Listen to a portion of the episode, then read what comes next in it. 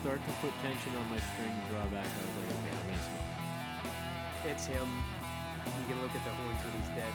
I'm, I'm in, you know, in the zone. Let the arrow go is perfect.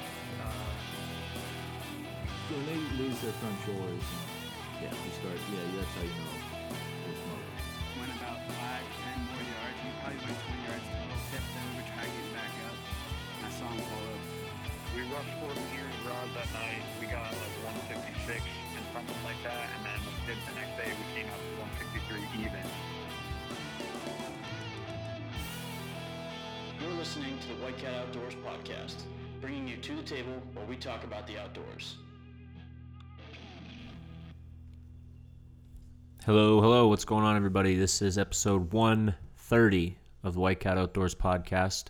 Me, Nick, and Tom are chilling in the studio tonight. Going on, everybody? Glad to be here. And uh, talked to Dad last week about Alaska. That was a great episode. Had a lot of fun, and uh, we have been talking a lot about like getting getting ready for the whitetail season. So we have another guy on tonight who's big whitetail guy. He's uh, really successful around the Northwest PA, area where we're from. Uh, he does a lot of out of state hunting, a lot of public land hunting. So he's a big whitetail guy, very, very successful whitetail guy, a lot of knowledge. So uh, we're all real excited to talk to him. Yeah. Uh, his name's Mike Perry, and uh, he's uh, probably the highest caliber whitetail hunter we've brought on the podcast. So this is a pretty special episode, I think. Um, he films for Whitetail Addictions. He's been featured on uh, Whitetail Cribs with Exodus Trail cameras. He's been on numerous podcasts, and I was really excited to get him on ours. And he just so happens to be a very local guy to us. Um, he hunts the same terrain and same style Yeah, it'll be really interesting to pick his brain on how he attacks public land because a lot of what we talk about on here is how we set up our personal properties for bedding or food or whatever. So it's going to be a lot of fun to learn from him about how he goes about these new pieces that he goes on or if it's an old piece, you know, it's mostly public. So it'll it's just going to be a lot of fun to talk to him and figure out how he goes about it. for sure. So I guess let's not waste any more time. Let's uh let's bring him in, shall we?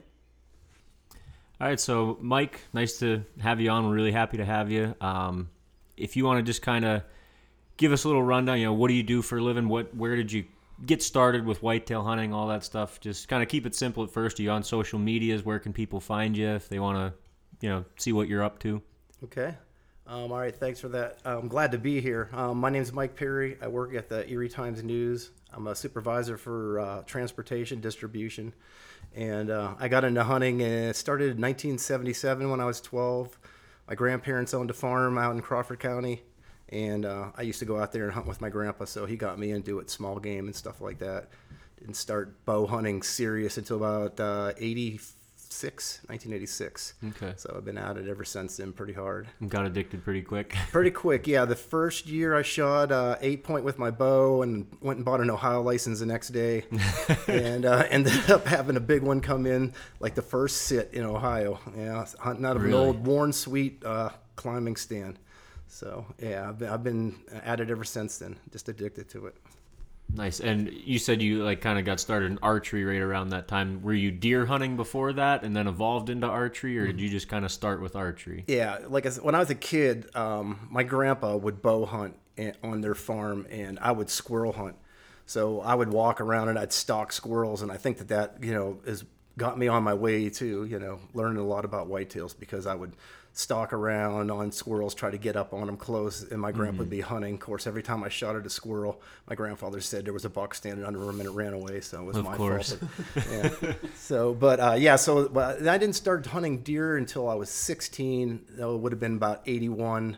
Uh, my parents just didn't want me going out in the woods because you know the, the largest armed militia in, in, in, in the you know free world you know is is uh, first day of gun season. 19 Yeah. back in the 80s, it was it was a lot bigger. You know, there was way more people around. So I started then. I shot my first deer with a gun. Uh, I think my it would have been my second year gun hunting, and so I always gun hunted up until like '86, and I started bow hunting. I got a compound, and started bow hunting.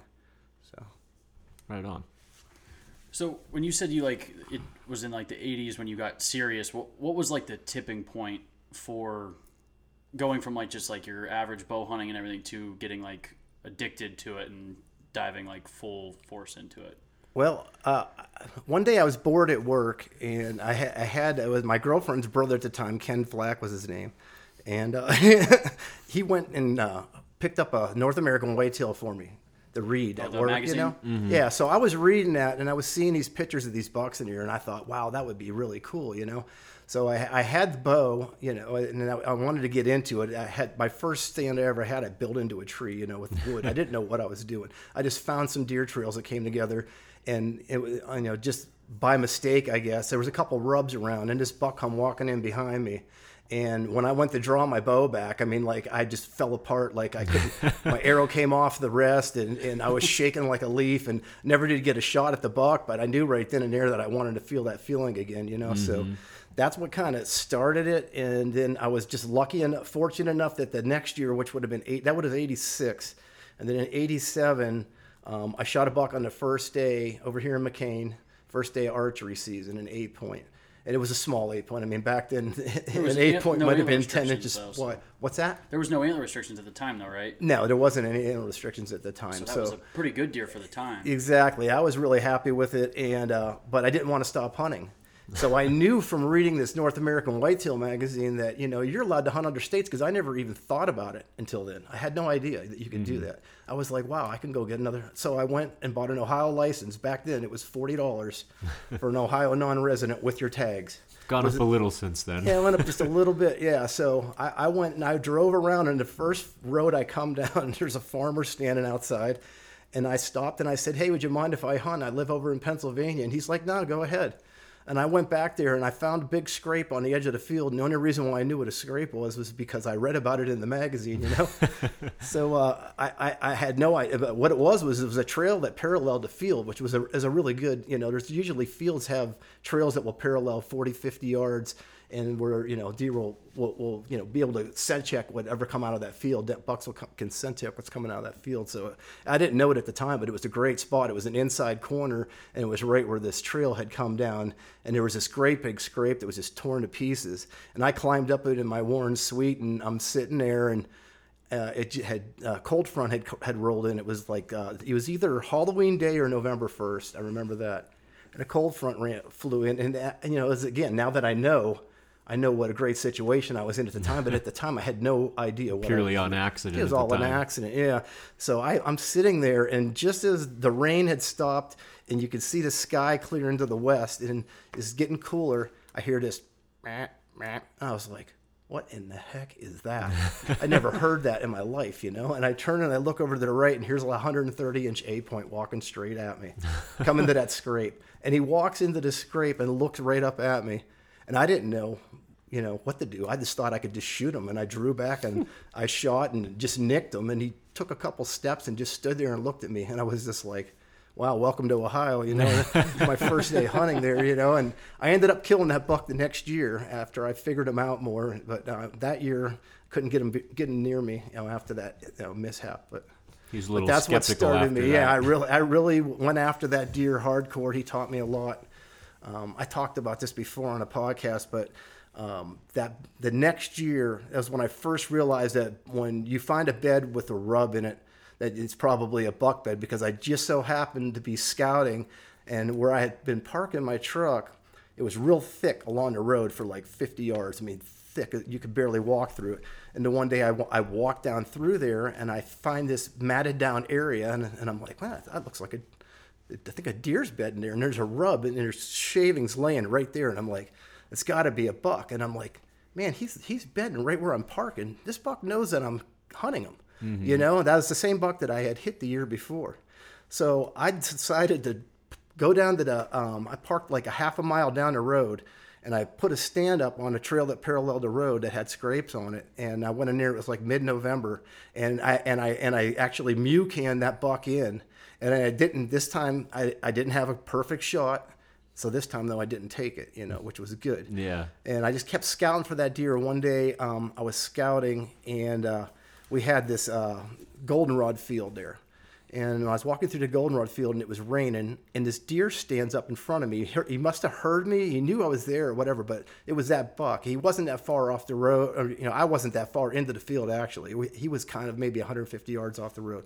He stood up out of his bed, and when he stood up, I was behind him. So I, I sank down into the goldenrod and I sat there and I watched him and he would just sit there and he was looking down the road. He was looking all around at first, and then you could hear a car coming down the road. It was a gravel road, mm-hmm. and you could hear the rocks popping, you know, but he couldn't see the, the vehicle yet. When the vehicle got closer, he sunk down in his bed and he laid there, and then you couldn't see him anymore. And and, and I'm sitting here, you know, the whole time just watching him. I ain't far from him at all, maybe 30 yards or whatever. Mm-hmm. And then as soon as that, and this is towards the evening, as soon as that car kept going down the road he stood back up and then he just started walking off, feeding off, you know, through the goldenrod and then ended up going into the woods. Hmm. And I'm like, man, okay, this deer is not stupid. He's, you know, he knows when a vehicle's coming down the road to get out of sight. Mm-hmm. You know, mm-hmm. he's bedding somewhere near where I'm um, parking and and watching what's going on. You know, mm-hmm. so um, I ended up shooting that buck during gun season that year, just just by chance. You know, mm-hmm. but uh, yeah, it was it was a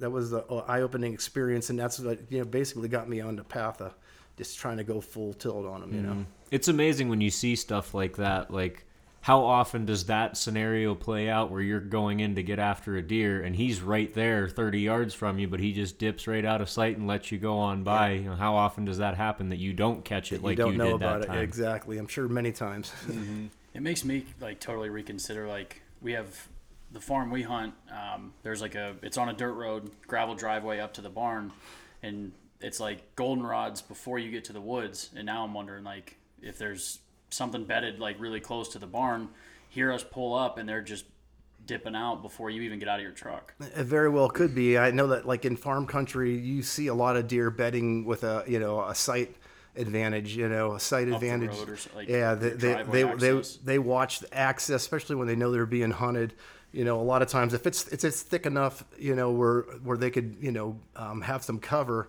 and be able to watch your approach. You know, a lot of guys when they're hunting evenings, they just walk right through a field and go set up, and then they wonder why they're not seeing the buck that they're after. And a lot of times it's because that buck. I think you know more than a lot of times it's because that buck is bedding there. You know, that's like a wind specific type bed where, you know, he's bedding there on a certain wind, so he's watching you know what he, uh, out in front of him, and then he can smell back behind him. Mm-hmm. So a buck, I guess, in your experience, when a buck knows he's being hunted, um, and is it more important to him to have the wind in his favor or seeing that access? Because I mean, he couldn't couldn't always set up with both of them in his favor, could he? Um, could could he set up with the wind advantage and a sight advantage? Definitely. Well, but... yeah, I'm saying, but not every wind allows that. I guess no. what I was getting at is what's more. I, what do you feel is more important to him, or what you've seen? I don't know what's more important to him, but I I don't think that they're always setting up with a wind advantage. I think that they set up with a sight advantage a lot of the times. And if you're hunting in thick cover, I hunt a lot of swamps and stuff, and in swamps it's real thick, and they bed anywhere. They bed anywhere they want, anywhere they please and they bed those aren't wind those aren't wind specific beds. Those are they're bedding there with their listening they're listening and they're, they're they definitely can smell but they're using their ears like in that situation more. Now if you're hunting somewhere where there's a lot of people walking through all the time um, say there's uh, you're hunting down Allegheny Forest or you're hunting uh, I, I don't know I'm not going to say the name of the place but I walk a, I hunt a place where where a lot of people walk through like say hikers and stuff like that. Now in a mm. place like that those deer are watching. They're watching trails that people walk down. They they're they're close to the trails. They're hidden that they can't see, but they're watching. You know, so it just it's it's all situational. It just depends on what they are. But I don't know that any deer really um, beds just for uh, a wind advantage. Okay, because they're using their ears. If you're hunting in a cattail swamp, for instance, okay, they're going to bed somewhere where they can they're using uh, their hearing more than anything you know, because they can't see very far. You know, like just like you when you walk in there, you can't see. Well, they can't see, so they're not got a sight advantage right there. And it's re- really not a wind. I mean, they have a wind advantage to whatever direction the wind's coming from, but more than anything, they're using their hearing then. So it just it just depends on where they're at, the situation, where, what time of um, area they're bed they're uh, living in, or you know, or bedding in. If it's farm country and people are act, you know, trying to access through fields to get to them and they know that then they'll i feel like they're going to bed you know in a little clump or somewhere in a low spot where they can see out into the field okay with the wind coming over their back and watching towards the field okay, something like that mm. or if it's real thick you know they're going to just bed right in the middle of that thicket somewhere because you know they, they're going to hear anything that's coming to them and they can smell whatever you know you know upwind of them or whatever so So with the cattail swamps, you said you do a lot of hunting in, and you're saying like that their hearing is what they're relying on a lot of. yeah because How- of the water and all that you know Yeah, when, so- th- what it takes to get into a cattail swamp it's noisy getting in there Well, That's that's I guess where I was going with that is how do you go about accessing a cattail swamp to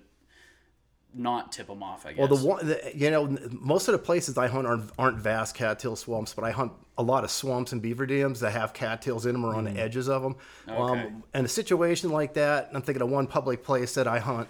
Um, it's a point that comes down into the cattails, and a lot of times there's going to be sign on that point, and they're going to come up those that that point you know when they come out of their bed. Now if if if they're bedding in some say sh- shrubs or whatever some little trees that are you know way out in there and there's nothing you can get into then you're not gonna you have to hunt on, on the ground. That would be about the only way. And i really don't do that you know. Mm-hmm. I like to be in a tree. I don't you know i just don't feel comfortable hunting on the ground. I know it can be done but so um, I would I, I would be looking for a certain point or something you know that would that I could get on where they're going to come up a trail they're going to come up. Look for the sign coming up out of there. A lot of times there'll be scrapes right on that transition right there you know? So that's what I'd be looking for. Because most of the places I hunt I specifically look for certain types of places.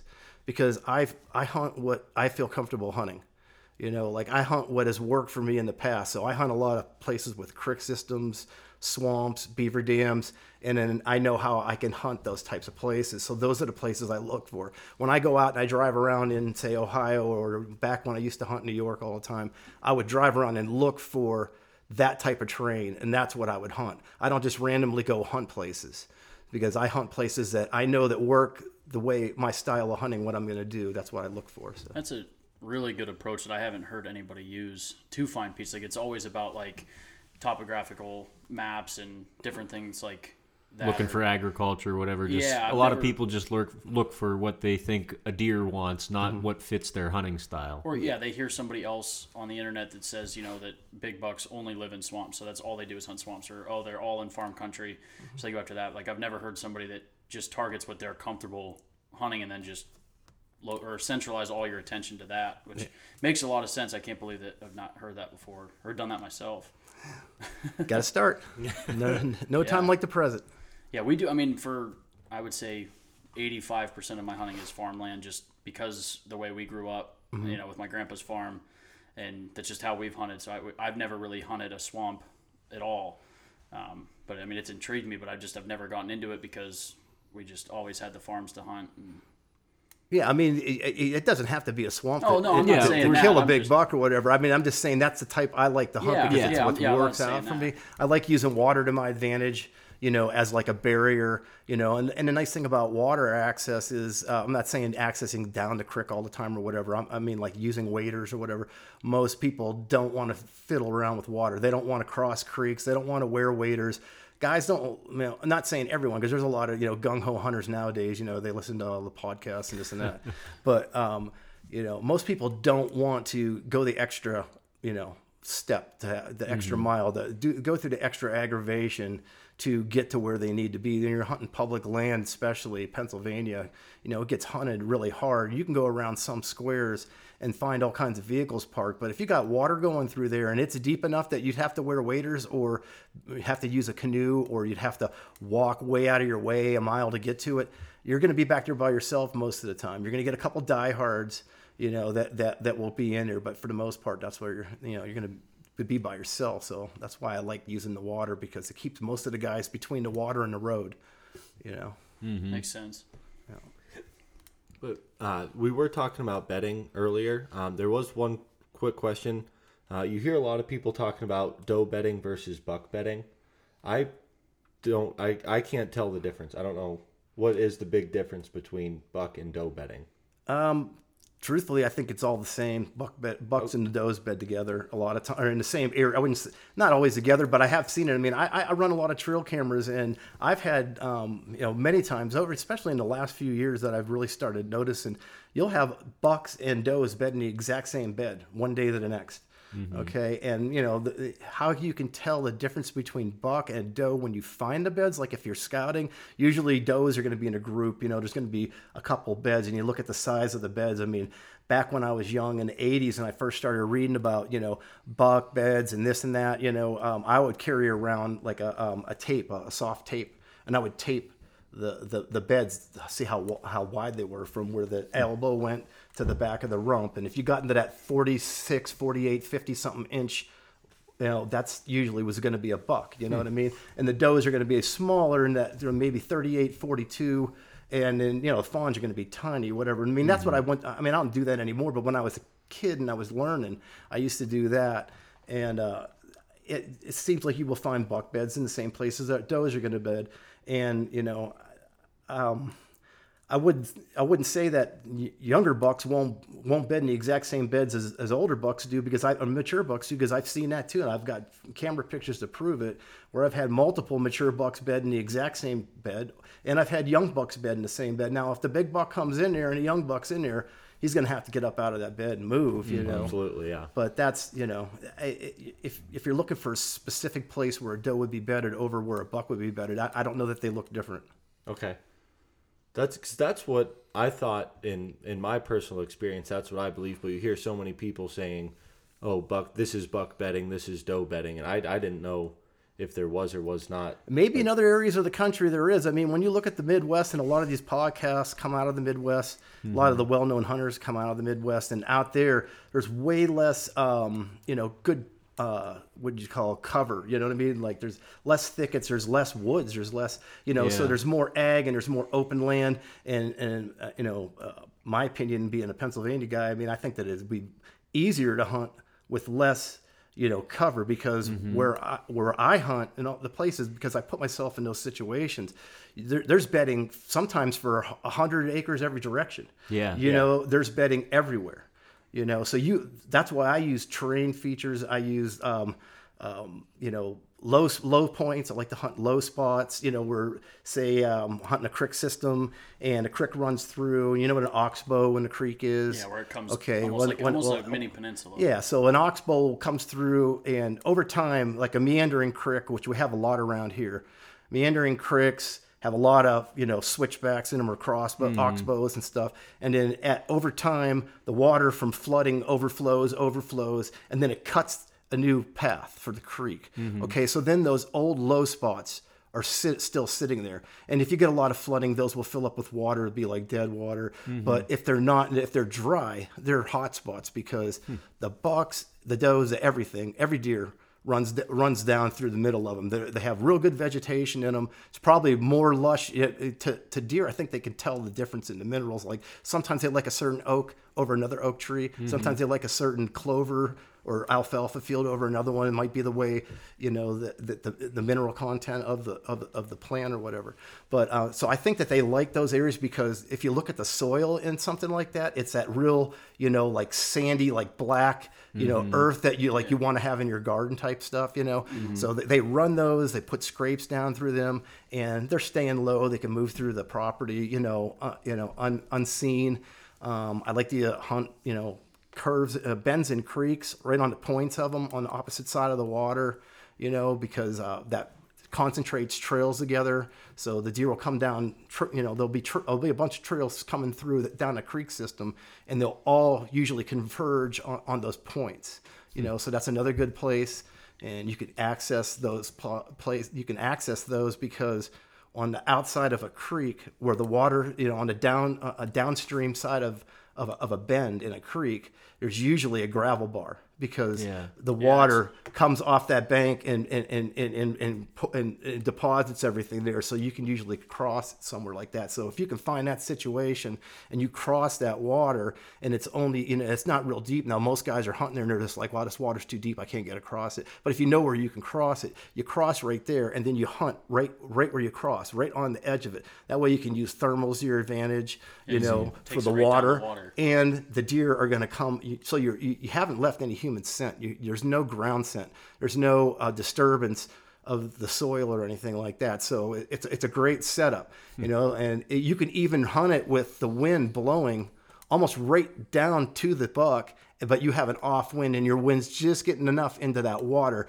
So he's walking, he could be walking with a nose wind and you, you know, he's coming right, he, he, he can't smell you. You're like bulletproof in a spot like that. So that. you're not just to clarify, you're not talking walking the stream the whole way, but you're saying as soon as you cross over at that where the rocks are set up there. somewhere on that bend, like stay right along the edge of that and get up, you know, depending on which way the wind is, you know, and I mean, you could get into all kind, we could talk for three days about this, but you could, you know, you use your trail camera pictures to find out which way you think the deer is coming from, you know, and then you use that to your advantage, okay, because, you know, especially I hunt a lot of deer that I've known for two, three years, you know what I mean? So I know which winds they walk on. I know which winds, that or which directions they like to walk because a lot of bucks they like only I get I have certain bucks that I've been getting pictures of for three years. They only walk north south trails you know? I never get pictures of them going east or west you know? I mean it's, and not, not saying every deer but I'm just saying they're mm-hmm. individuals. Certain deer do certain things. So you just put all that together and then that's how you you know set up accordingly to so you know what you want to do so.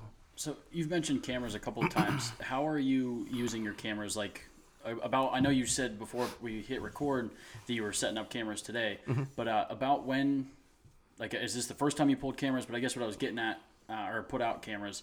When do you start putting cameras out, and how are you using them at this time of year to set up for you know October? Well, I used to leave my cameras out all year long, and I did that because I feel like if you can find some sort of pattern in a particular buck, that if he'll use it in the summertime, as far as which ways he like winds he wants to walk on stuff like that, that he'll use that when it's season. Not particularly, he might not be in that same exact spot anymore, you know, because everything shifts. The food changes, you know, the weather changes, you know, they, they, they disperse, they move, and this and that. But um, if you can find some sort of, um, you know, uh, pattern. Um, if you find some some sort of pattern, then you know you might be able to use that. But I kind of quit. It's just so much damn. I, I, I'm running a lot of cameras. It's a lot to keep up with. You know, I write. I like to write down physically because I'm old school. So I didn't grow up in the computer era, and so I like to like. I mean, I keep. I have figured out how to make files and all that stuff. But but I like to write down my particular books. I'll give them a name, and then I'll, I'll have pages of every photo. You know, I got, I got my daylight photos. You know, I got my I got my um, rut photos. You know, gun season when they move certain times of the year. You know, summer this that. Okay, so that's what I'm using that for. But you you were asking me about. You know, I, I, I go down a lot of rabbit holes, so it's okay. we could be here till like midnight. But um, to, today I put up. That was the first cameras I've put up this season. Okay. Normally I like to get them out, you know, in June. You know, I, I don't want to get them out any later than the beginning of July. Um, but uh, this time of the year, what I do is, uh, especially like um, the farm country that I'm hunting in Ohio, I'm just I went around today, 12 fence posts, 12 trail cameras, and a 10 pound sledge, you know, and just bam, bam, bam, you know, I put them in. I, I put them out into on bean fields, and I I try to find you know the trails in the dirt because you're looking for tracks coming out into the beans, and I try to cover the fields pretty good, you know, get three or four cameras, you know, um, and I'm, you know, sometimes I'm, I'm running them right down, like say a fence row, so I can catch the deer that are walking down the fence row, looking for trails that are coming out of them, just using them for inventory this time of the year, you know. Yeah. If, if I was putting, I, I really don't, I used to, and I've gotten away from it, and I think that it's a good thing. This, I just don't put cameras out in the woods anymore you know, in the summertime because I just it's I just feel like it's just too much intrusion. I don't need to, I don't go need to do it. I mean, a lot of the deer I'm hunting don't actually live in the places that I'm hunting them. They only come in certain times of the year, and you find that out from data over years. You know, of trail camera pictures, certain bucks come into your property at certain times of the year. So you're not really hurting them by having, it, but but I don't want to. I don't even want to bother to does. You know, if I if I don't have to, so I just don't bother putting the cameras out anymore in out in the woods. I- I'll have a couple on funnels, and I'll just leave them there all summer long, and I'll check them like one time or whatever. But the ones on the edges of the fields, I can check them every day if I wanted to because the farmers are running around. You know, it it, it doesn't bother them. I don't think other than they see you, but I don't think it's going to kick them out of the whole square. If, if, if there's a bachelor group using a bean field and you ride by on your four wheeler at one o'clock in the afternoon and it's 80 degrees out, it's not going to matter. They're still going to come out, you know. So. Yeah. Uh, you said you took notes on like every buck for Mm-hmm. you know years to come and everything. How often are you referencing that uh, those notes during the season, like when you're planning where I'm going to go tonight? Well, I, I, I, I still haven't. My my head still works good enough that I sit. I, I, I remember. I okay. remember most of it. You know, because I'm not. You know, I'm after only a handful of different bucks that I want to shoot. You know, especially we're talking mostly Ohio when it comes to that. You Okay. know, because in Ohio is where I have a lot of the history with the deer. Like Pennsylvania, I I, I don't go as, as hard as I do in Ohio. I don't put in that amount of time and, and, and cameras and, and, and data and all that, you know, because know, I'm hunting public and mostly they're big, vast places. And I know um, I'm hunting fit funnels and pinch points in on the public land in PA, so I pretty much know the good funnels and pinch points from scouting and from hunting over the years. And I'm always, you know, looking for new ones and stuff. But um, I, I, I, I put my cameras out then, you know, on those types of places in say September, and I'll start putting them on like licking branches, or if I have some mock scrapes up, or on existing scrapes. But I like to find funnel areas and stuff like that, and keep track of you know everything, especially the does. You know, because if you know where the does are traveling, and you're a rut hunter like I am, mainly a rut. You know, I, hunt mo- a lot more in a rut than I do in say October. You know, just for the just because you know, you get a couple weeks vacation or 10 days or whatever it is, you want to be there when it's the best chance. You think you're going to see have more of a chance to see a deer. Now, a lot of guys kill some nice deer in October, you know, but that's more, you know, getting in tight on bedding and stuff like that. Or you could catch them maybe right when they first start hitting those scrapes in like mid October, in, right in the early 20s of October. Um, you can kill them that way, but you know, um, I, I like to, I like to be, see deer running around. You know what I mean, chasing each other. So get the whole you know full, full uh, rut um, experience that way. So that's what I concentrate on the most. So with uh, in Ohio, you said that's where most of your notes are being taken. Mm-hmm. Do you take notes on every buck you're seeing? So when it when a buck you know blows up to a, something you're interested in shooting, Yeah. you have you know a year or two of data on it, or No, or that's I a guess- really good question. And and how, how I do it is when I identify a buck that I that I want to shoot or that I think I, I'm going to want to shoot him, like say he's a three and a half year old, okay, then I will I will definitely start right then and there. Okay. But I will keep a picture. I'll, well, put it this way: say there's a 110 inch two year old running around on the farm I'm hunting in Ohio.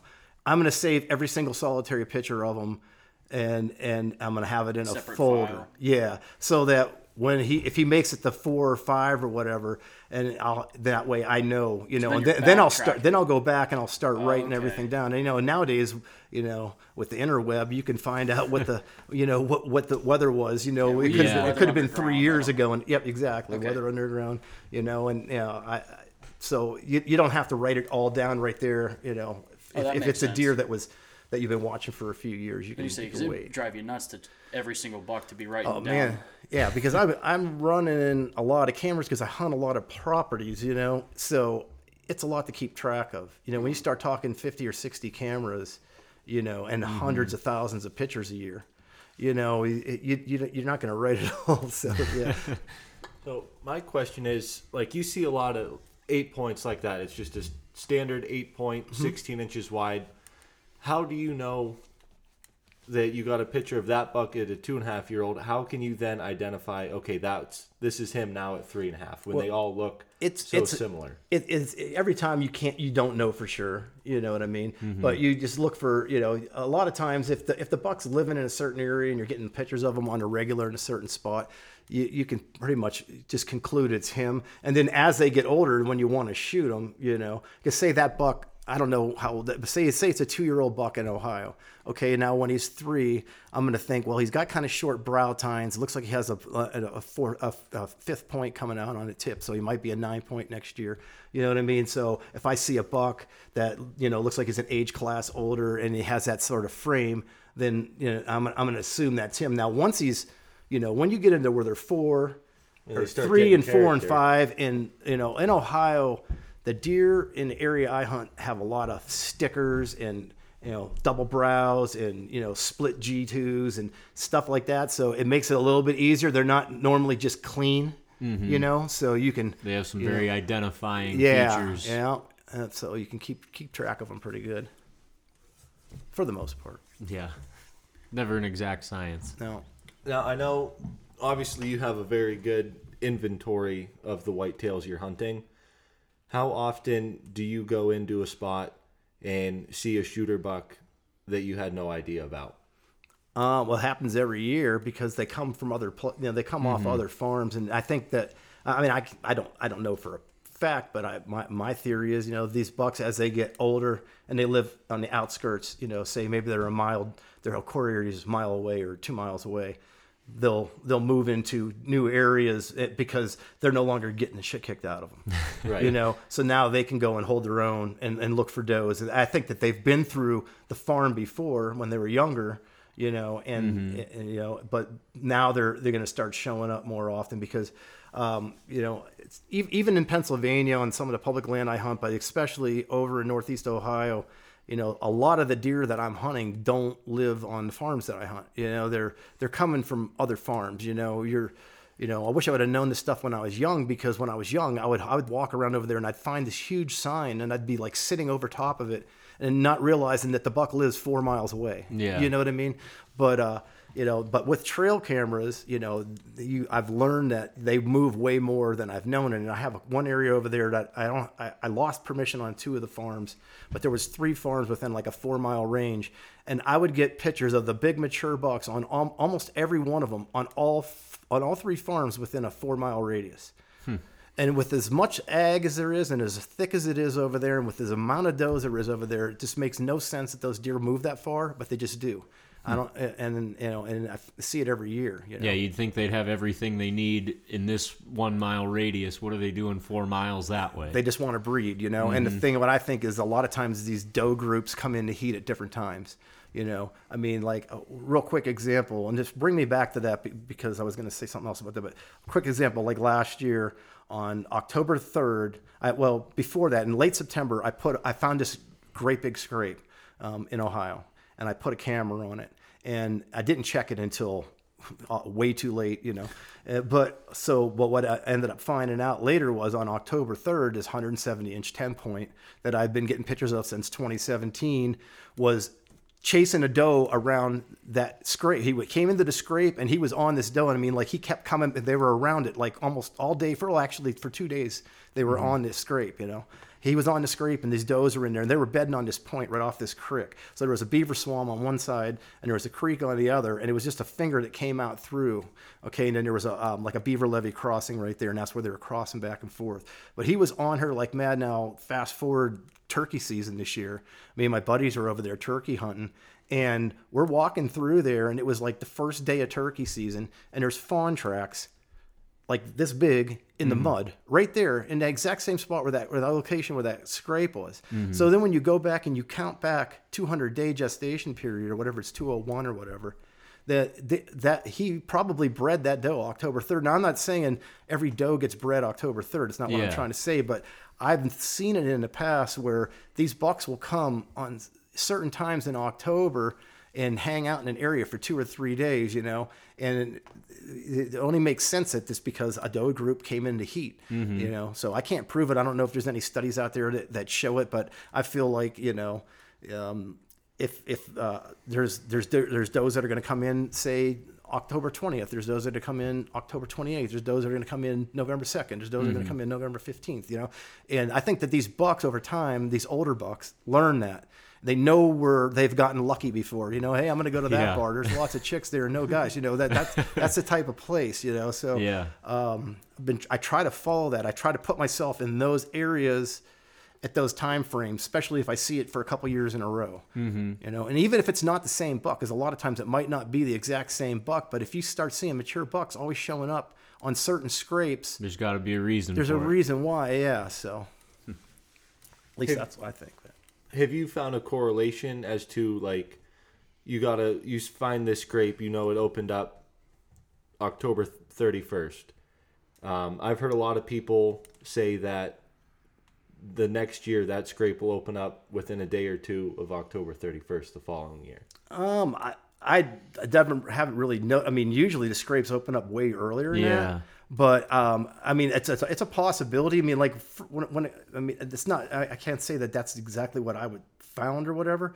But uh, you know, with whitetail deer, there's no absolutes. There's no every time it's the same thing or whatever. I've seen so much crazy stuff happen with deer. You know, anything could be the case. I mean, there could be uh, that situation where that happens, but for the most part, I think that a lot of those better scrapes that are closer to bedding, they're in thicker cover, and the better breeding scrapes, or you want to call them, or primary scrape, or whatever people are calling them now.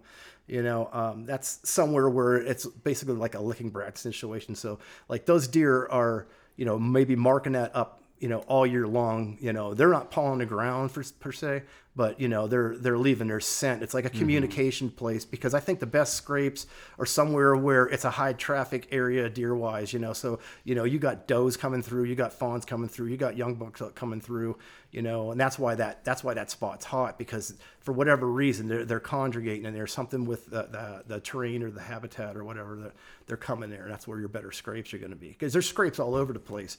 But you could sit on you could sit on certain scrapes for you know two months straight never see a buck that you want to shoot you know and then there's other scrapes that you could see three in one day you know so. So I wanted to talk about you when you said you hunted like there's a ton of farms you hunt in Ohio, um, and with all the data you're taking, if you get like a buck that's you know say it's you know a once in a lifetime deer or whatever or something you're really really interested in, do you ever um, hone in on just one deer and focus on him for a season? Like it, like if you have, how do you go about doing that from you know now until November, whatever? Uh, yeah, I have, and and the, um, and it's worked a couple times, and it's not worked mostly. But um, you know what? What all you can really do is you just keep track of them through. I mean, now that if it wasn't for trail cameras, I wouldn't even bother trying, probably. You know, because the places I hunt, like I said, they're real thick. The deer could bed wherever they want. They could be anywhere on the farm bedding. You know, I hear a lot of the stuff people talking about bedding is, you know, they make it sound like it's some sort of specific has to be this way, and I think people don't understand that they can bed whatever they feel like bedding. Yeah, they can lay down at any and, second. and and they have lots of bedding areas. They, they don't just bed in one spot. I mean, I can't. I've never found a buck that beds in one spot all the time. Now, maybe in Illinois or Iowa or somewhere where there's not a lot of habit cover or whatever, and it's a lot of ag. Maybe they just narrow it down to one spot. But where I hunt at, it ain't like that. They're they're going to be bedding all over the place. You know, so um, I would just keep track of their trail camera pictures from year to year. I try to study. You know, where's the best place to be. I had one buck I shot in 2016 that I had been after for a few years, and the way I ended up killing him was um, I had forgot about a camera. Uh, Not forgot about it actually. I I, lo- I thought it was stolen. You know, I put I had put out a bunch of cameras. This place was getting pounded by duck hunters, and I kind of was like, I, had been watching this buck. I wanted to kill him. And I thought, man, I don't have a chance of killing this buck in daylight because these duck hunters won't never stop coming into this swamp, you know. So there's no chance he's going to walk in daylight. So I had I deployed a bunch of cameras and- just to try to learn about him, and I didn't hunt there really that year. It was in 2015 was the year I I didn't really hunt him that much. I was in there a few times early early season, but know, and actually could have had a, a shot him on the first day of archery, but he was just a little out of range. I don't shoot far. I don't like to shoot far, you know. So he was too far. Most you know, some of these guys they would have shot him. He was like 40 yards. I can't. I, I just don't do that. But um, any anyhow, uh, that buck when I, when I gathered all my cameras. I didn't really have any pictures of them on, on the cameras that I gathered. I can't remember how many I put in there. It might have been five or something on the whole farm. It was like a 120 acre farm. I had one camera that I put down on a transition into swamp. And when I went in there to take the camera, since I hadn't been here since I put it up, which was in like September or whatever, I couldn't find a thing. I thought someone stole it, you know, because there's other people that hunt the farm too. I'm not, it's mm. not exclusive rights or nothing like that. So I was back there again, like deer and turkey season, and I'm walking around trying to get around on this bird. And I'm like, uh, oh, that's my camera. So I, gra- I, I, I grabbed the camera and I was, you know, it's like, oh, it's Christmas morning, you know, I'm going to go home and look at this card. It sat there all year long, you know, it's got everything on it. And I, when I go through the, the data on the camera, that buck in particular, um, uh, I, I called the buck super freak, which is stupid, but my kids called it. It doesn't really matter. He had he had two drop tines on his left side. One of them ended up breaking off before I shot him, but uh, um, he had walked that trail three times in November from like uh, it was the sixth to the twelfth. He daylighted three times on that trail, with all the duck hunting pressure and everything. So I'm just like, hmm, you know, that camped there for a week. yeah. I, so so and, and just as luck would have it, there was like a feeder creek that ran down into this spot, which is this transition along a swamp. You know, so you know how a swamp will be like real wet, and then you'll get like that yellow grass, and then you'll start getting like dogwood and high stem count saplings and stuff like that, and then it then it starts coming up into more like hardwood timber and stuff. Right on that is where I was, where this, this the trail was actually Right where just the hardwood starts. just you're saying? down from it. Yeah, just inside. And uh, so there was a patch of cover that was real thick from when they logged it out years before that. That was right behind that spot. So there was a finger creek that wa- that went down into that swamp. So I could walk down that creek and never touch the ground basically to get to that stand. So I started hunting November 4th.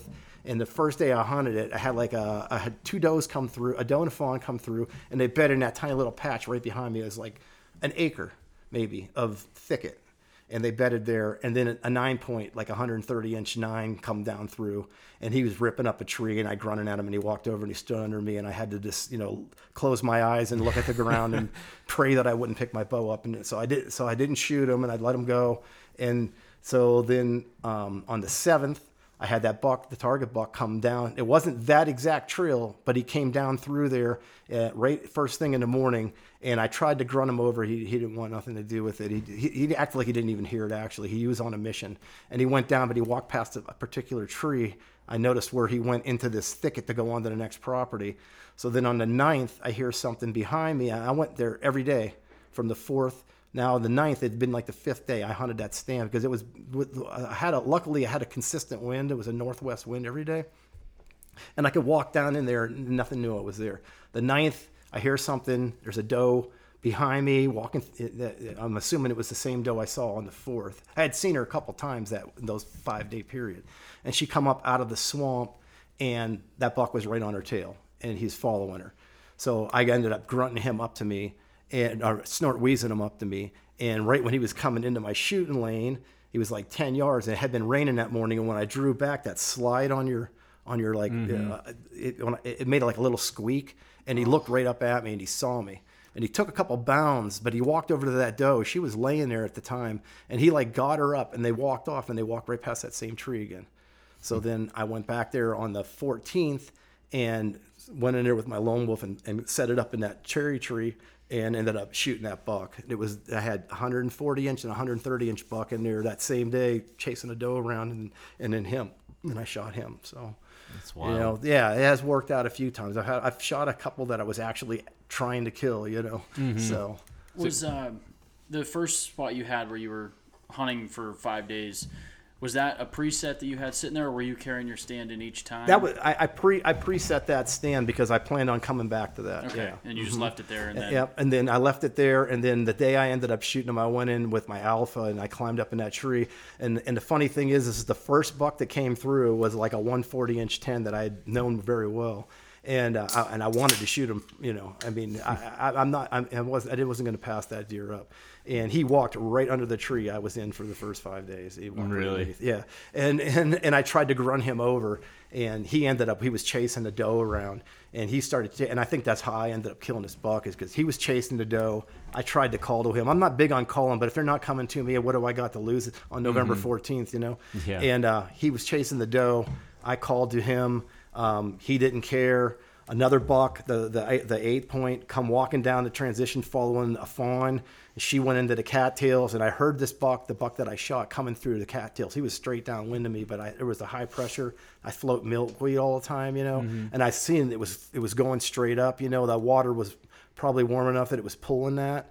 And uh, when that doe, when that doe fawn went into that went into them cattails, he exploded through there and started chasing her all through there. And he wound, they both wound up underneath my tree. I just you know luck would have it, I shot him. So Interesting. So, kind of to piggyback on that, you were talking before we hit record, um, like when you're going after a buck or not even a specific buck, you're hunting an area. You talked about like picking a specific spot inside your spot, and you kind of talked a little bit about certain areas that you like to go with, like switchbacks and cricks and stuff. But how do you go about picking that spot on a spot in your setups? Well, what I do is I just look for the the, the thicker stuff along. Like I, that was a, um, scouting video I had put on the YouTube channel that I, I used to put stuff on, but I don't do it anymore because I, you know, I'm not a techie. But um, and that area when you look at it, it just all looks good because there's deer trails everywhere. I mean, there's mm-hmm. legit te- deer trails going everywhere through there, and Yeah. there's bedding all through there. But the thickest stuff right along the edge of the creek seems to be where them bucks will walk through. So they don't want to really expose themselves if they don't have to. Especially that that was a public land hunt in Pennsylvania. So you know those deer know people. You know. They- Yeah. So um, they're staying. You know, the mature bucks are going to stay in the thicker stuff, and that that was basically what I what, what I look for is you know if there's a bunch of, of trails, don't pick. And I'm not. I shouldn't say don't pick it because anything can happen. But Yeah. I try not to pick the trails that are in the more open stuff. You know, you could walk into it, and like when I was, you know, 25, I might have been like, "Oh, that trail looks really good." I mean, I don't have to cut any shooting lanes. Well, because and then and then I would have been like, "Man, I could have shot that buck if I would have been 15 yards that way." You know what I mean? Yeah. That that type of thing. You know, seems like they come through the thicker stuff. Mm-hmm. So that's that's what I was getting at right there. So with um, those heavy trails that you're finding, like in really thick stuff, Mm-hmm. have you found any trails that like um, a bigger deer isn't going through because it's too thick, or will they always kind of, or not always, you know, like anything can work, but. uh, There's on the one property we hunt up in uh, like upstate New York. Mm-hmm. Um, the one pond property has some i mean serious i think it's like dogwood or something Mm-hmm. and it's i look at it and be like there's no way a deer with a large rack could get through that but i mean there's deer tracks on it but You make a good point, but the thing of it is, is they still seem to go through that thick stuff. I mean, I've I've actually shot a buck one time that come running down through a, transition on a swamp, turning his head sideways as he was running, going through the trees. okay So All right, they that, yeah that answered my question. They'll figure they'll figure a way to get through it if they want to. okay Yeah. because i mean tom knows the piece i'm talking about there i mean when you're walking in you we we stay on the edge of it when we're walking in which Mm-hmm. probably now talking to you probably isn't the best idea but um it's just looking into it it's like to me i'm like there's no way like a mature deer could bust through that but there, there's always big tracks on there I just Well, never- I mean, mature bucks hanging pretty thick stuff, so I, you know they'll they're going to find a way through it. Now, I mean, maybe they're bedding right on the edge of it, and or maybe they're traveling the edge of it more than we know. You know, we can't always be there to find out because you know they can they can't just lay lay just inside. You know, like if you even like when you got a um, say a clear cut or something. Um, a lot of times they'll bed right in the middle of the clear cut, and a lot of times they'll bed right on the edge of the clear cut. You know what I mean? It, it just it's hard to say, but I've seen some real thick, nasty stuff, and the mature bucks don't seem to have any problem getting through. Like the farms I hunt in Ohio, um, over there, it's not as bad here. Some places it is, but that um, multiflora rose over there. Oh, yeah. I mean, it's literally like walls in some places, mm-hmm. but they still go through it. You know, Oh, really? yeah, they Okay. they'll just you know the does will will make trails down through it, and I think that probably maybe that's the only time that the buck is going through there. But you know, he will go through that stuff. He's not going to just walk around and avoid you know um, thick cover so he can have an easier you know day at it or you know what I mean unless he's going to just wait till it gets totally dark out and he feels like mm-hmm. he has no threat or whatever but Now, do you ever venture and hunt, you know, in the thicket rate in the bedding, or do you typically stay in the transition areas on the um, edge of bedding? I would say I stay more along a transition but I have I, I, I have hunted in thick bedding areas before yeah definitely what's caused you to stay more towards the transitions just versus- seems like that's what deer deer like edge they're edge creatures and it seems like that they travel the edge you know the more the more different types of habitat that come together seems to be the better you know say you got water thicket open woods or you got apple trees um, thicket you know creek you know whatever something like that or ag field The you most know diverse area. yeah So going going back to your spot within a spot, then. So if you've got say three different transition, like like you said, apples, creek, thicket, like so that's the spot. You know that general area where they all come together. Now, where are you typically setting up within that Well, it, it, it depends on you know what what you have available. You know, put it for a tree stand and all that. But um, I like to hunt right by an apple tree because, um, especially in October, those bucks seem to get up out of them beds and, and come over to the apples. And there's a lot of times there's really good scrapes under there. Those are those are like. Um, uh, what, um, staging areas, you know, you'd call it or whatever. So it, I, I do, I do like to get in. If, if there's apple trees around, I'm, I'm gonna hunt by the apple tree because that's like a secondary like food source. You know, it's not like not the destination food source, but it's you know it's the first place they might go to right when they come out of the bed. They're probably going to be bedded close to it, you know, and probably somewhere it might be if if it's thick enough, then you can get in there close and you know hopefully they're, they're there with a with a um, just trying to hear what's coming up, sneaking up on them or smelling what's behind them whatever and they can't see you usually when it's you know a lot of the old apple orchards that i hunt it's you know it's from it's used to be a cow pasture at one time probably 70 years ago That's or whatever exactly you know what what i mean is. I'm pretty sure. so Yeah, because the one piece that we hunt, Frank's got a stand. Mm-hmm. That's it is exactly. It's an old uh, apple orchard, and you can actually there's still some old fence posts, you know, and Mm-hmm. most of them have rotted out completely, but there's just a few of them. Um, and they like there's the one main I think it's like probably the oldest apple tree there. Um, it's almost always filled with scrapes. The 360 degrees. I've seen them all the way around them in a circle before like that yeah that's a hot spot if you can get in there and, and if, if you're hunting a spot like that and you're not put it put it this way do you guys put cameras on that Yeah. do you get pictures of mature bucks on that not really mature So- bucks. So I guess to give you a backstory on this piece, um, my grandpa had it back in the '80s. Didn't really do anything with it. My dad had it. Didn't really do anything with it. Um, when Tom and I got old enough to start driving up there, um, Frank joined us, and we would go up there and hunt. And my dad and my grandpa told us, you know, you're kind of wasting your time. The Amish have pretty much run it over. You know, they shoot everything that's on there. Um, and over time, we've been getting rid of Amish people hunting on it, you know, trespassers, and then i feel your pain Because basically, for 20 years, it was It might have been- it essentially might as well state game land. Okay. Because my the owners, my grandpa, or later my dad, they never hunted it, and they mm-hmm. knew the owners were from out of town, so it was free range.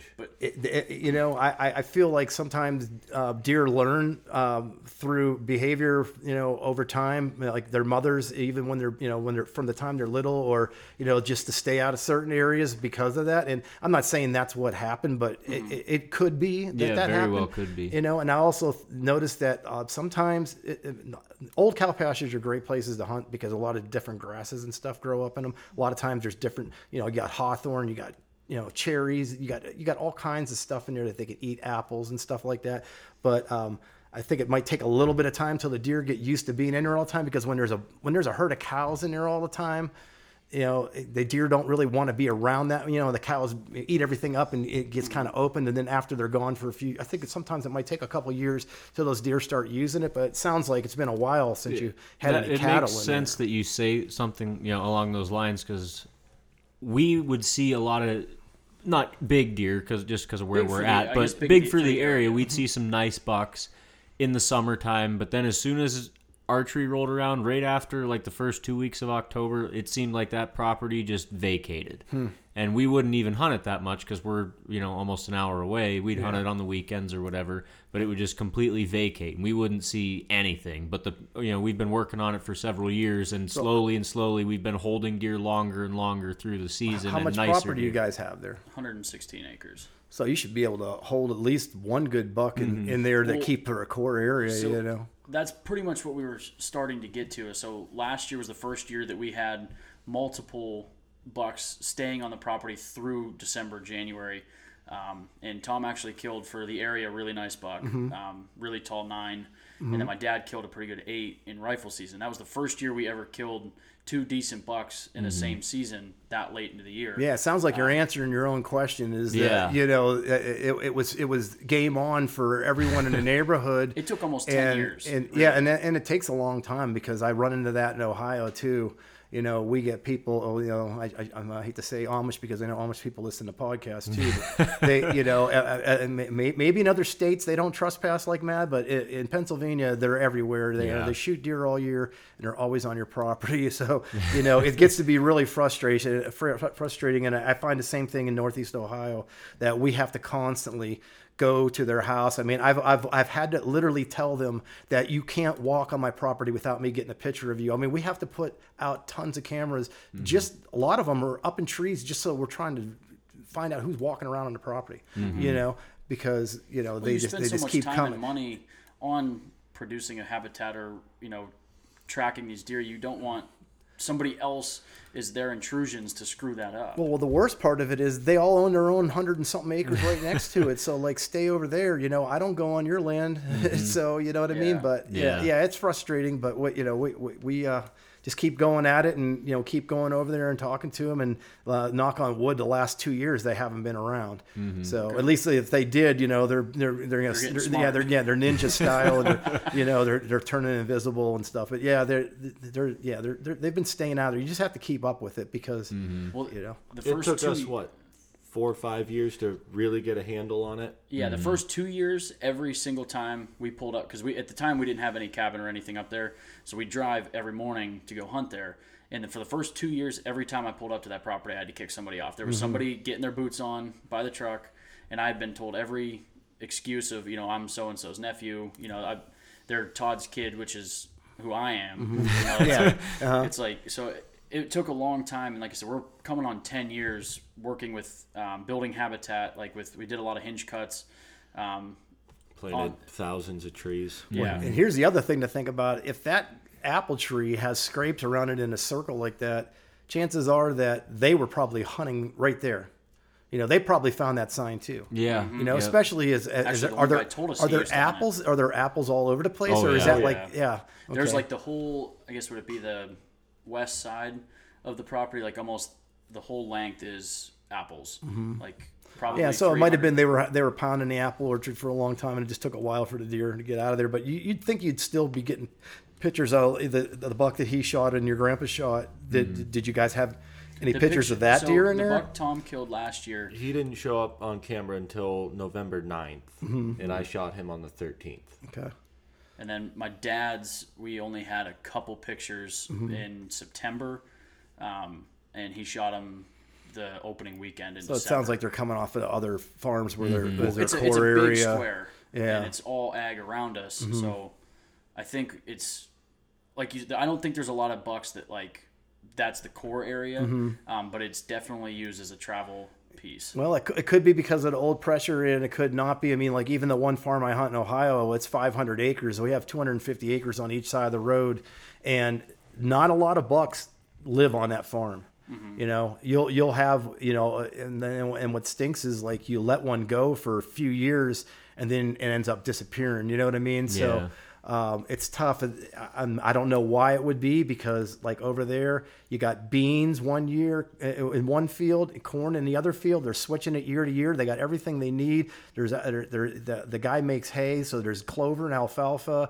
There's white oaks everywhere, swamp white oaks all over the creek bottoms, and there's red oaks on the one side of the road throughout the whole place. So there's everything a deer would ever want, but there's not usually a mature buck living right in there. You know, he's on, um, and um, you know the other he comes from other they come from other places most of the time. They're not in there all year long for whatever reason. I, I can't explain it, and it's not from pressure from us that are hunting it. Now maybe it's from farming activities, but I wouldn't think that that would matter. They should be used to that by now over the years. think. So you know, I, I can't explain why. It's just some areas they just want to be there, and some areas they don't. Hard to tell why. No, I'm kind of feeling like you don't really look at that as a disadvantage that they're living there, do you? Like it.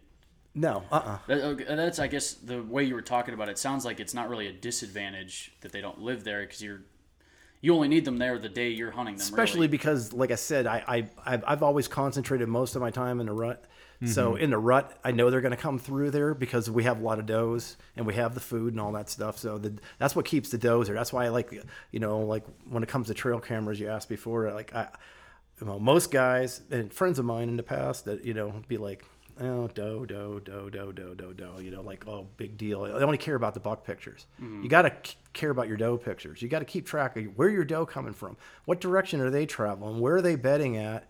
You know if you're going to hunt the rut you want to know where the does are going to be. You want to know that's why i like to find funnels that does move through and that they're bedding on one side or the other of the funnel you know what i mean? So you know and the funnel doesn't have to be you look at it and it looks like an hourglass from the air or whatever. I mean i'm talking there's funnels inside of you know, unbroken timber. You know what I mean? All over. You got to. You just got to put your boots on the ground. You got to find them. It could be a tree blew over and they're walking around, and there happens to be some dead water on the other side of it, and it's 40 yards wide. You know, that's a funnel to me. You know what I mean? It's like funnels look even, like lots of different things. like just little dips, like uh, on the edge of gullies. Mm-hmm. There are a lot of times we get on the two two of the pieces we hunt. There's a big gully that runs through, and any little s- just swale that drops, so they can kind of get out of like the line of sight. Line of sight, yeah, that seems to like funnel deer Mm-hmm. pretty heavily. definitely. That sounds like a good spot too. You're the first person I've ever heard talk about does on trail cameras because I'm guilty of that too. Yeah, I kind of click through them as fast Yeah, as I can. yeah, like do guilty. do do do do. Yeah, Who cares? well- but that's an interesting point you make. I've like we've talked makes to quite a few people about how they use trail cameras, and you're the first person to mention paying attention closely to doe activity. Yeah, because if you're watching the, uh, the doe pictures and, and, and paying something, now I'm not writing down doe pictures like I am, you know, a buck that's five and a half years old, but I am paying attention to Yeah. what direction you're moving because, you know, does are more predictable than bucks, you know, especially in November. Like a mature buck, he might be on the farm you're hunting today, tomorrow, and then the next day he could be three miles away, you know. Yeah. Whereas those does, as long as nothing changed with the food, they're going to They're be there. there you know so that's why like you know eh, in in eh, order of importance you know um, when it comes to hunting food know the food sources. Because even if when the bucks aren't worried about food the does are. You know what i mean? So like early in the season early october the bucks are putting on the feed bag they're gobbling up everything they can because they got to fatten up and get ready for the rut you know what i mm-hmm. mean? And and for the winter time because they're going to get run down you know? And, and then during say uh, last latter part of October, they they they're not so much worried about you know f- feeding like they were earlier in October and September, or August, and you know July, whatever. You know they they might be off. They're not really worried about the food source as much, but the does are still always worried about the food source. I mean that's Yeah.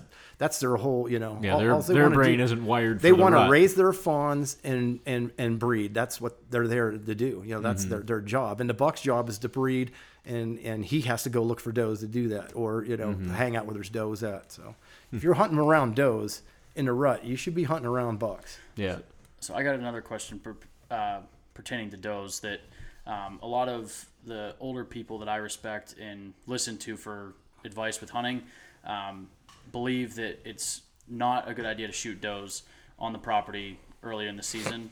Um, what's your take on shooting does at, during hunting? I mean, just shoot. What are, what's your take on shooting does? I shoot does, but I don't shoot them in in uh, October or November, early November mid November or whatever. It's going to be late season or whatever. I don't. I used to like when I was younger.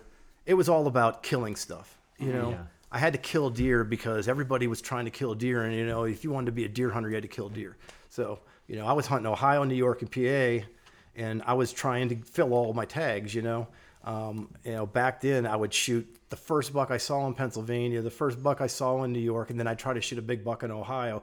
But I'd shoot does. Like I remember years where I'd have three or four does shot by the first week of October. You know, between Pennsylvania and Ohio, because Ohio they always give you two, three, four tags. I mean, didn't give them to you, but Yeah. you know. So I used to do that, and then I started figuring out over time that these does that I'm target, well, I wasn't really targeting them, but I was Taking hunting them, yeah. and I was taking them, you know. Killing 'em, I, and, yeah. and that's uh, you know, and the, and the thing of it is, is I've killed a handful of nice bucks in early October, and since my children were born, I haven't really hunted October much because you know they play football and they, I got them into hunting, so I'm concentrating. They, they- you know, they're fair weather. They don't want to be out in gun season so much. They don't want to be out in the dead of the rut or whatever hunting you know in, in the cold. So um, i take them in early october. So like the last say six seven years i haven't really gotten to hunt october that much between football and taking the kids hunting. But and then back when i used to hunt october a lot when i was able to um, i was shooting every freaking deer i saw you know legally but i'm just saying no i mean seriously Yeah, but, no, I- but but you know so i wasn't even taking the time to wait for a mature buck. I was setting up on a food source in a thicket just like i do now but i was shooting a doe. She came out and you know who knows? There could have been a buck coming there could have been a buck bedded within earshot of my bow you know what i mean? So you know so um yeah, I, I, I just learned. It just took a few years, and I learned. I just leave my does go. When I started figuring out that these does bed in the same spots a lot of times, and I could use that to my advantage, I quit shooting does in October. So that's a long answer to.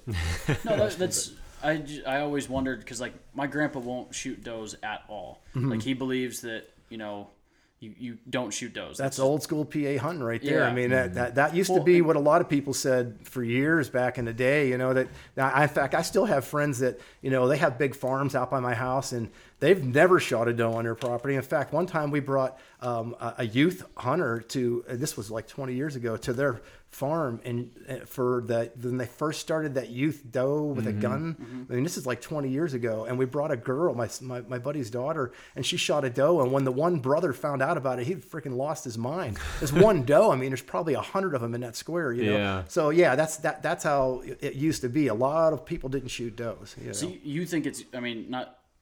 You agree with shooting does, but Just pick just the later time. in the Mm-hmm. Yeah, Yeah. oh no, I shoot does, and I encourage my kids to shoot does, and and and and I will let them shoot a doe in early season because I just feel like when they're little, they, they need to experience the hunt, and and, and I I don't make them hold out. I, you know, Yeah. I, I tell them we're going hunting, and if a deer comes in, you're going to shoot it because that's what they want to do. You know what I mean? Yeah. So we don't, I, you know, some guys they they they're tough on their kids, and they're just like, well, you know, you've got to shoot. Uh, you know, we're going to let him go today, bud. We'll wait for a bigger one. No, I just don't believe in that when they're young. They can make those decisions when they get older. you Yep, know? I my agree. dad did the same thing for us. You know, our first bucks. I mean, I, Tom got. I think his was a three point. Mine was a three point. Like we all shot little Mm-hmm. bucks getting started, and it wasn't until after we started hunting by ourselves that we started setting our own standards. Mm-hmm. You know, from that like, which I I I, I appreciate the way my dad did that for us because Yeah. I'd hate to, you know, I was so excited. You know, when I shot my first buck, I can't imagine being that excited and then him saying like, "Nope, can't shoot that one." You Yeah, know, like it would exactly. just it, it could totally ruin your. Yeah, we want to you know, keep them love for it. interested, and I Yeah, find that exactly. you know it seems like with my ch- children anyway, that when, when they have success or when they see deer, they're interested to keep going. But the Yeah. days when we sit and not see anything, then they're just like, "Are we? Can we go?" You know, Test the patience something like that, bit. you know. And and and uh, so I got one of them that's really gung ho about it, and the other one that you know he's like, "Eh," but they both shot. Like six or seven, I think the one might have shot eight, but deer already each, and they're 12 and 14. So, Wow. you know, I started him off with the Menard thing and, and got Mm-hmm. him into it young, and I put a lot of time into that in October time frame because it's um, the best weather and the deer are usually moving pretty good that time of year. You know, they're they're hitting food sources. I have a couple food plots on my property. Uh, uh, me and my boys put in, and uh, we set up on those. And I don't hunt them; it it's just for the kids, you know. So Mm-hmm. that's that's you know why I'm hunting October. You know, with, that's what I'm doing in my October is, is taking the kids out. Would you ever hunt a mature buck on a food plot? Have you had success doing that? Or? No, I, I mean, I'm not. I mean, I know people do it, but I just. I mean, I only own 20 acres, so you know, I, I did have a buck that I wanted to kill that was using that food plot through the summer a couple years ago, and September 19th is they disappeared, and I, and I still remember to this day, and I never, never did get another picture of him or anything. He quit. He quit coming there. So, but uh, you know, I have. Uh, I hunted there in the late season one time um, and it would have been uh, like January 1st, I believe it was. And I went in there with a doe tag trying to shoot a doe myself because the kids didn't want to go. And it was like literally like six degrees below zero that day. And don't you know that when I had three or four does come in and I'm getting ready to shoot, and this big massive eight point comes in and he starts chasing all the does around. And it was like January 1st. And the only deer that I had a shot at was that buck, and I'd already killed my buck. So That's the way it goes. yeah, he was like a four year old. So yeah, it was, it was kind of depressing, but you know, it was good. To, it was a good experience, but never mm-hmm. did get a doe that day. Do have, you, have any of your kids showed an interest in hunting as hard as you do and doing like all of the extra work to get bigger deer? Or are they still uh, Yeah. just sticking to the early season stuff? Not yet. I mean, when they were little, I mean, I, I used to carry them around to check cameras and, and all that stuff, and both of them. And it, you know, for years it was a pain because they were too small to walk through the thickets, and you know, I had to carry them across creeks and all that. And I might have gotten them, maybe not. um, It might have been a bad idea for me to do that kind of stuff. But they still come with me to Ohio, you know, to check cameras in the summer. But that's usually just riding around on a four wheeler on the edges of bean fields, checking cards, and then they get to have Dairy Queen and Taco Bell. So you know that's I think they're there for the Dairy Queen and the Taco Bell over Can't everything pass else. that up. Yeah, so You gotta you gotta bait them somehow. exactly. Uh, so I remember when I was young, my uncle John would take us, and it was like ritual. If you hunted with my uncle John, you were getting McDonald's after it. yeah, that's that's that, that's a good reason to go. But um, before we wrap things up here, I did want to talk about um, just a little bit of the gear that you use throughout the year. Um, and is there any, you know, there's a ton of stuff out there, Yeah, but Nick's a big gear nut. I, I just I enjoy trying. I buy and sell like crazy. Like, Uh-huh. um, I was just curious if there's any um, gear that you use that you've been using for a long time that you feel really helps with your success.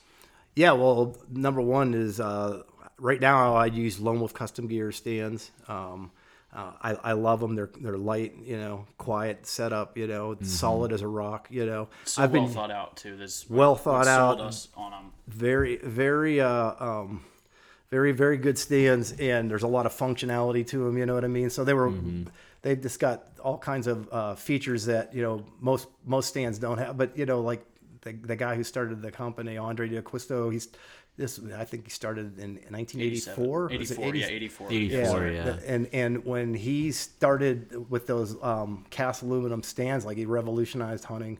You know, because at the, when I first started um, hunting, I was using a Warren Sweat climber. I never had heard of Lone Wolf. This was '86, and it was you know. Is that similar fact- like the Bakers? Yeah, something like that. They had like metal that would the part that went around the tree and the platform and the seat was wood, and yeah, it was like an angle. In fact, when I shot that first buck um, in, in Pennsylvania in, in '87, my first buck on that, I think it was the first day of archery.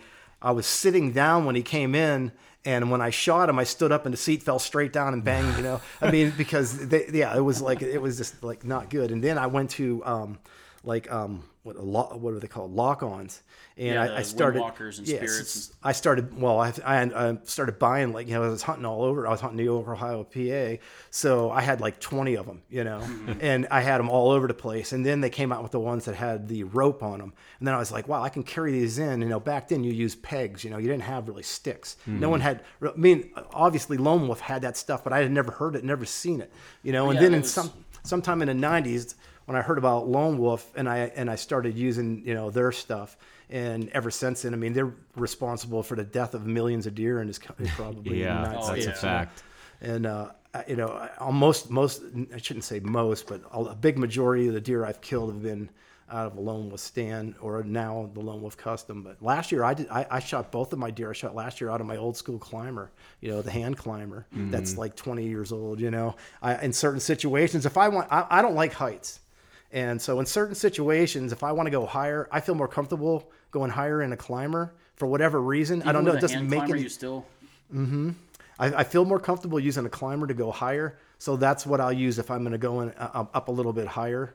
Um, but I, I like to hunt low. I, you know, I used to go like eight, 10 pegs high back in the day, you know, in the early 90s. So that would get you 18 or 20 foot or whatever it was. And my brother Brian, who's also a good archery hunter, um, he would always, I'd go up to his stand, he'd shoot a buck and he'd say, Hey, uh, I shot a buck. Come help me. So I'd go there and I'd be like, "Where was he at?" And he's like, "Oh, my stand's right there." And I'd look up and I'd be like, you could like grab Seven feet off the ground. literally grab the bottom of his stand every time because he was so scared of heights. He would literally sit up there and hug the tree. You know what I mean? but he always shot deer and he, and he always shot nice bucks. He shot some several nice bucks in Ohio back in the you know 90s, early 2000s, whatever. And he was hunting low, and I started thinking, man, I don't got to be that high up in a tree. If Brian and I asked him, you know, what are you doing? How are you getting these deer? You know, he'd be like, yeah, there were six doe here, and the buck come this way, and you know, I'm like, how did they know I see? He's like, I don't move. mm-hmm That's the best camouflage. Yeah, maybe if I don't move, it'd be a good thing. So yeah, you know, so I don't like um, I don't like going real high. I don't like to have to put tons of sticks up. I don't like have to go up and down the tree. You know what I mean? So a lot of times I just use a couple sticks. Um, most of the time it's two or three is all I'm going. You know, but that's what I like about you know the lone wolf is they're they're they're light. You can get in and out. You know, you can walk long distances. You don't it doesn't mm-hmm. feel like you're carrying anything. You know, so Yeah, they're so packable and small. You're, mm-hmm. when you're like dipping through brush or whatever, it's not catching the stand. They're Now the older ones were kind of heavy, and, Yeah. and and and you know they kicked my butt a few times, more than a few times. That's what another thing that I liked about the climber back then is it was lighter mm-hmm. than than than carrying the sticks in the alpha. But um, you know, with that with the the 1.0 is what I'm running right now, Mm-hmm. and with that stand, you know, I I, I really barely know what's on there, and then the, the feature where it clicks in and you can use it uh, kind of like the pa- put your Yeah, pack backpack frame, on. yeah. I mean, that's what sold me when I seen that. I was like, oh, I got to have one of those. you Yeah. know? So I love it. Yeah. I remember the first year that they were down at Harrisburg. Uh, Frank and I headed down there, and I remember, you know, I had seen some things on Instagram and stuff about their them coming back with Lone Wolf Custom Gear, and Frank and I were both kind of baffled by the price at 1st Mm-hmm. You know, um, and we got down there, and we got our hands on one. You know, put our like actually held it, put it on our backs and stuff.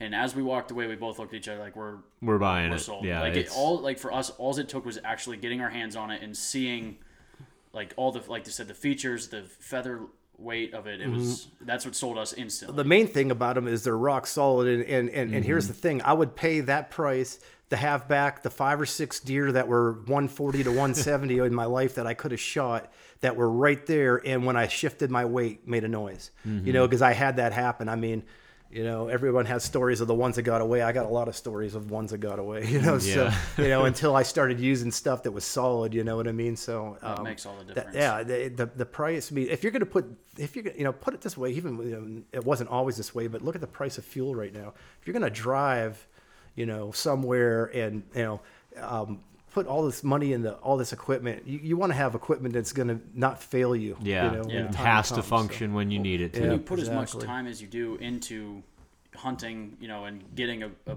mature buck each year, Mm-hmm. like, is it worth you know saving a little bit of money and having the stand pop when it's crucial? Yeah, you know, when not you go to to stand up and it creaks or something. I so mean, that, you're, that you're was, buying cameras, you're buying cards, you're buying batteries, you're driving, you know, Mm-hmm. you're buying camouflage, you're buying expensive bows and arrows, and everything's expensive anymore. You know, I mean, Yeah. just three broad, I use the the um the K twos, uh, uh, um, uh, what, what's it called? Uh, afflict, uh, yeah, afflictor K twos, and uh, those, you know, those things ain't cheap. You know, I mean, Mm-hmm. like no, nothing is nothing is cheap anymore. So you can't expect to get a stand for a hundred bucks and it's going to be solid. you know? yeah, exactly. I've been working in like the metal industry for a while, Mm-hmm. and uh, people think that they're you know trying to just they, they're producing it for 150 bucks Mm-hmm. and jacking the price way up. But like if you knew the price of aluminum and the price it costs to water jet something, Mm-hmm. like they really aren't doing a horrible job on their pricing. No. But And they're worth it for sure. Yeah, no doubt. So, um, is there any uh, things you wanted to talk about tonight that we didn't get to, or Uh, no, nothing in particular. I mean, uh, we covered sure a lot we- of stuff. Um, if you have any other questions you want, I mean, fire away. I, it, it's, it's fine with me. like that was a lot for me to take in and like Mm-hmm. there's you're at a, a higher level than i am for whitetail that's why i Wouldn't say enjoy that. i mean at I just least, hunt a lot and I'm old.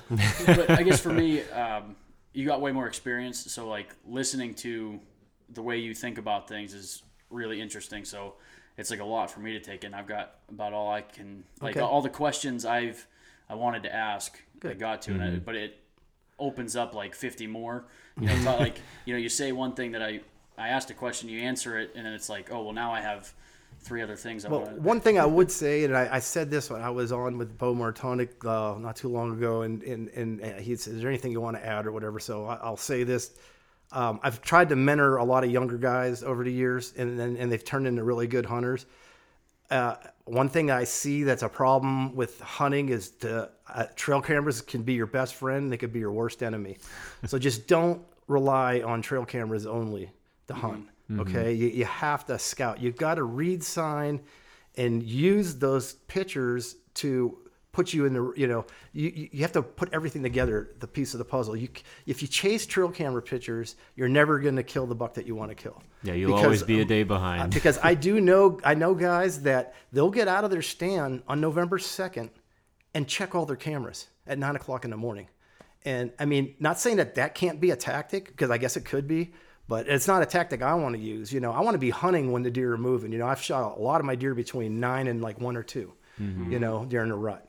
So you know, you, and and the other thing is, unless you got a cell camera sitting on, say, a scrape, and you know that that buck's going to walk to the next scrape 150 yards away and you've got time to run over there and set a stand up or whatever what good is it going to do you knowing that that picture was taken this instant you know mm-hmm. it, it's just a part of it's just a part of a puzzle you know so um, just i'd say to the younger guys that you know spend some time looking at the ground you know find big tracks don't lie you know put the sign together and use the cameras with that to um, It's like try a to kill a big buck to it, but don't Yeah. put all your eggs in that basket. exactly That does bring up one question I have. So, That's, that's, how I- that's literally how I felt all night. It's like, okay, so now so when you're spending time in the summer, um, scouting, you know, on the edges of bedding areas and stuff, what are you doing to not educate the bucks that you're trying to go in there and hunt? Well, that's the thing is in the summer I don't scout on in in like at bedding areas or anything like that. So when unless you- unless I, like I, I should I'm kind of lied about that because I, t- I started hunting Allegheny. Na- well, I'm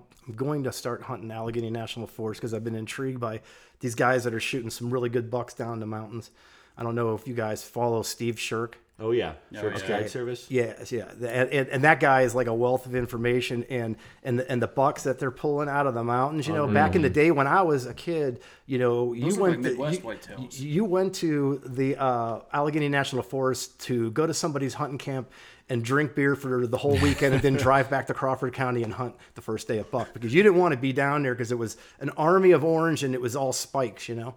But nowadays there's some huge bucks. So yeah, I have been scouting. Um, you know, concentrating lately um, on Allegheny National Forest. So I have been scouted, but I don't know that I'm going to actually hunt there this year. That's the thing. So I, I'm just trying to learn it right now. I, I got started a little bit late, but I usually don't go into the. I try not to go into the woods in the summertime that much.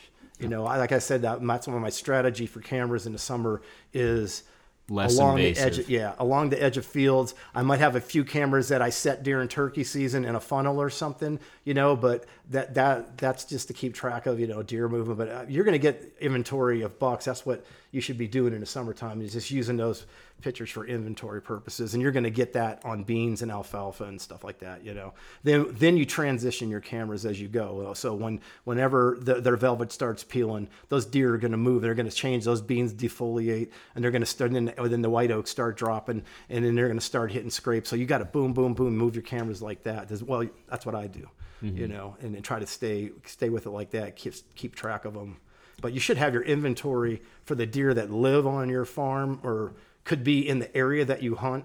Shouldn't say they live on your farm because a lot of times the bucks will bachelor group on a bean field, then they'll disperse, you know. Mm-hmm. But they're still in the area. They're going to come back to that farm at some point. And if you've gotten data of them over the years, then you'll know when those days are, you know. So mm-hmm. So when are you doing your scouting in the woods? Is that something you do while you're hunting in the fall, or wait till late season? Yes and yes, yeah. I I I, uh, I, I scout a lot in late season. Once the season ends, because like with me, I mean, it's my only hobby, so the season never ends. I'm just always doing it, mm-hmm. Right. You know. But I like to scout in the wintertime because that's when you can see the terrain features that funnels deer down through certain areas. You can follow big tracks back to beds and find where bedding areas are. You can see how a buck moves through a property, you know, like that. And you keep that in the back of your mind, but you don't just go off of that because then you have to, when the season's going, you have to also go and check and make sure that the sign's there.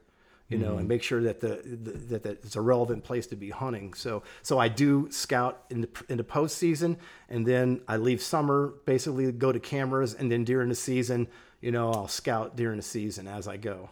So a lot of guys they only hunt during the season; they don't scout. Like they, they Yeah. already know that. Oh, okay, I got my stand up. You know, I put I saw you know something here in the wintertime, so I put my stand here, and then they go and sit there. You know, and you have to move. You know, find a hot sign because that's where the deer are going to be. So Mm-hmm. Well, I really appreciate you coming in. Yep, spending no problem. with. Thank Good you. time. Um, like I said, I'd, I'd like to talk to you more for sure. Um, just there's just so much I'd like to ask, basically. Um, So I hope you had enjoyable time with Yeah. us. No, it was good. Actually, it works better. Like I said, it works better like this. I've done one before in person like that, and I can talk better because when I do, when I've done these on over the phone before, like I start talking about something, I totally forget what I was even talking about. Then they mm-hmm. ask you another question, you weren't even ready for it, you know. So, and then you know, I feel like I leave things out. So this did work good. All three people asking me questions, I, I, I, I mm-hmm. liked it a lot better. Probably the best one I've done, I think. You know, so I we appreciate appreciate that. that. no problem. Good questions. I guess we'll leave it at that. Um, thanks again, and uh, thank you guys for listening, and make sure you guys are all getting outside.